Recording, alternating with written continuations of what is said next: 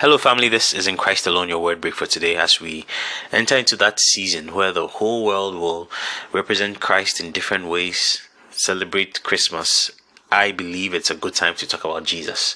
And so we began looking at who Jesus is. We are answering the question, who is Jesus?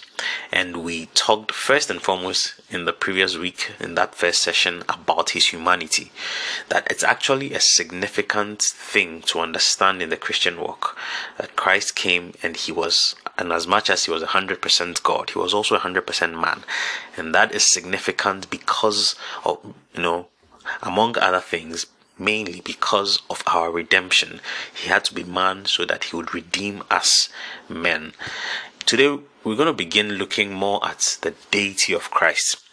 Why, as believers, we believe foundationally, and this is one belief that sets us apart from all other faiths and all other religions, that Christ is God and he came on earth as God as well. 100% God. There are many faiths and many, you know, other religions that will believe that there was that person Christ. Consider him a great, you know, a great man. Consider him a great leader. Consider him a prophet. Some even consider him one of the sons of God. Consider him different things, a messenger of God. But for us, believe as Christians, we believe that He is God manifest in the flesh, and so He is God, and that's what we want to look at. And we'll begin by going straight to the very first book, the very first chapter in Genesis chapter one. The Bible says that God, you know, in the beginning, God created heaven and earth. It talks about how the earth was void and formless, how the Spirit of the Lord was hovering on the surface of the deep. And the Bible says, and God said, Let there be light. So in the creation process, the Bible says that God said. When you read that scripture, the Hebrew word for God that is used is the word Elohim. Elohim. And Elohim, the word Elohim within itself has a certain sense of plurality it begins to you know show us that God, who is one, exists as three persons. God, who is one, manifests as three persons, and that's why the expression Elohim has that plurality. Why would God, one God, be described with a word that has a sense of plurality? And we see that. We see that when you read further down, and the Bible says, And God said, Let us make man in our image. Let us make man in our image. It's one image, but he says, Let us make man in our image. So we see that um, sense of plurality. But why is that one God being given a plural sense? Because we understand that God exists as three persons. This is not three gods. This is not, you know, three different gods. It's one person. One of the fathers of the Christian faith, Athanasius, said that there is one father, not three fathers. There's one son, not three sons. There's one Holy Ghost, not three Holy Ghosts. This Trinity, none is before the other, none is after the other, none is less than the other. He said that the whole three persons are co eternal and co equal. So he's one God who exists co eternally co-equally in three persons. And we are saying that those three persons are the father the son and the spirit. It is christ who is the son. So christ is god. And we see that not just in the new testament not just when he appears on the scene in the new testament we see that right from the old covenant right from the very first chapter of the bible it is christ that is god. Indeed he existed as the word of god he existed as, as the word of God. In First John chapter 5, verse 7, the Bible says there are three that bear record in heaven. When he was describing what you know Christians today will call the Trinity, he says there are three that bear record in heaven the Father, the Word, and the Holy Spirit. And these three are one. And we are saying Jesus is that word. That's why John 1, in John 1, he said, In the beginning was the Word, and the Word was with God, and the Word was God. So Jesus is that Word of God. Jesus is that Son of God that is part of the Godhead. He is God as the Word of God. He is God as the Son of God, and He is that God that was revealed. John 1:14 says that Word of God. Okay, He became flesh and made His dwelling amongst men. So Jesus existed from the beginning of time, from before the beginning of time. Not only that, he was part of the creation process. The Bible says that all things were made through him. Without him was anything made that was made.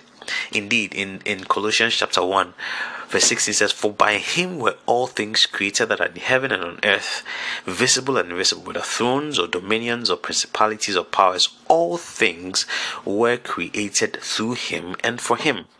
All things were created through him and for him. So, Jesus, who is the Word of God, existed before time. Jesus, who is the Word of God, he was there and was indeed creation was through him and for him so this, these are characteristics that describe god okay that's what we need to understand. These are being there from before time being the one who created through whom creation came and for whom creation came. These are features or characteristics that describe god. And so we say jesus is god. So one may ask how then does it seem that this word of god Son of God, this person or in the Godhead appears only on the scene when we begin to look at the New Testament. And that is not true.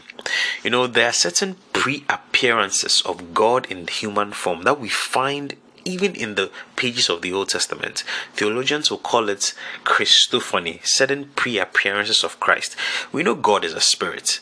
And in, in other words, in the Old covenant in the Old Testament, then it means that they wouldn't be fellowshipping with God as man. But for example, if you should take the story of the man that struggled with Jacob, Bible says that after he struggled with Jacob, Jacob called the place Peniel, Peniel, which means the face of God. He says, For I have seen the face, I have seen God face to face. You see, the Bible says that he struggled with the man. It was a physical experience. There was someone there physically that he was struggling with. When you look at the context, it's not a context of a spiritual warfare. It was a physical warfare to the point where his hip was touched and he had a limp.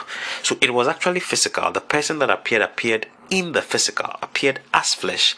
But Jacob said, I have seen the face of God. Hosea, when he was prophesying about it or talking about it, he said that he took he was talking about um, um, jacob. He said that he in his strength he struggled with god. He struggled with god. So that was god manifest in the flesh a pre-appearance of christ. We can look at genesis chapter 18 in genesis chapter 18 this is when abraham receives these visitors. And if you read the passage the whole time they, the bible says that the Lord said. Talking about when, for example, when Sarah laughed, Bible says the Lord said. When Abraham was referring to this person, he says that, O Lord. The word O Lord that was used there is the word Adonai, as in Jehovah Adonai. Adonai is the name of God. And so this was again a pre appearance of Christ. God manifest as flesh. So we see that Christ didn't just appear on the scene only in the New Testament per se.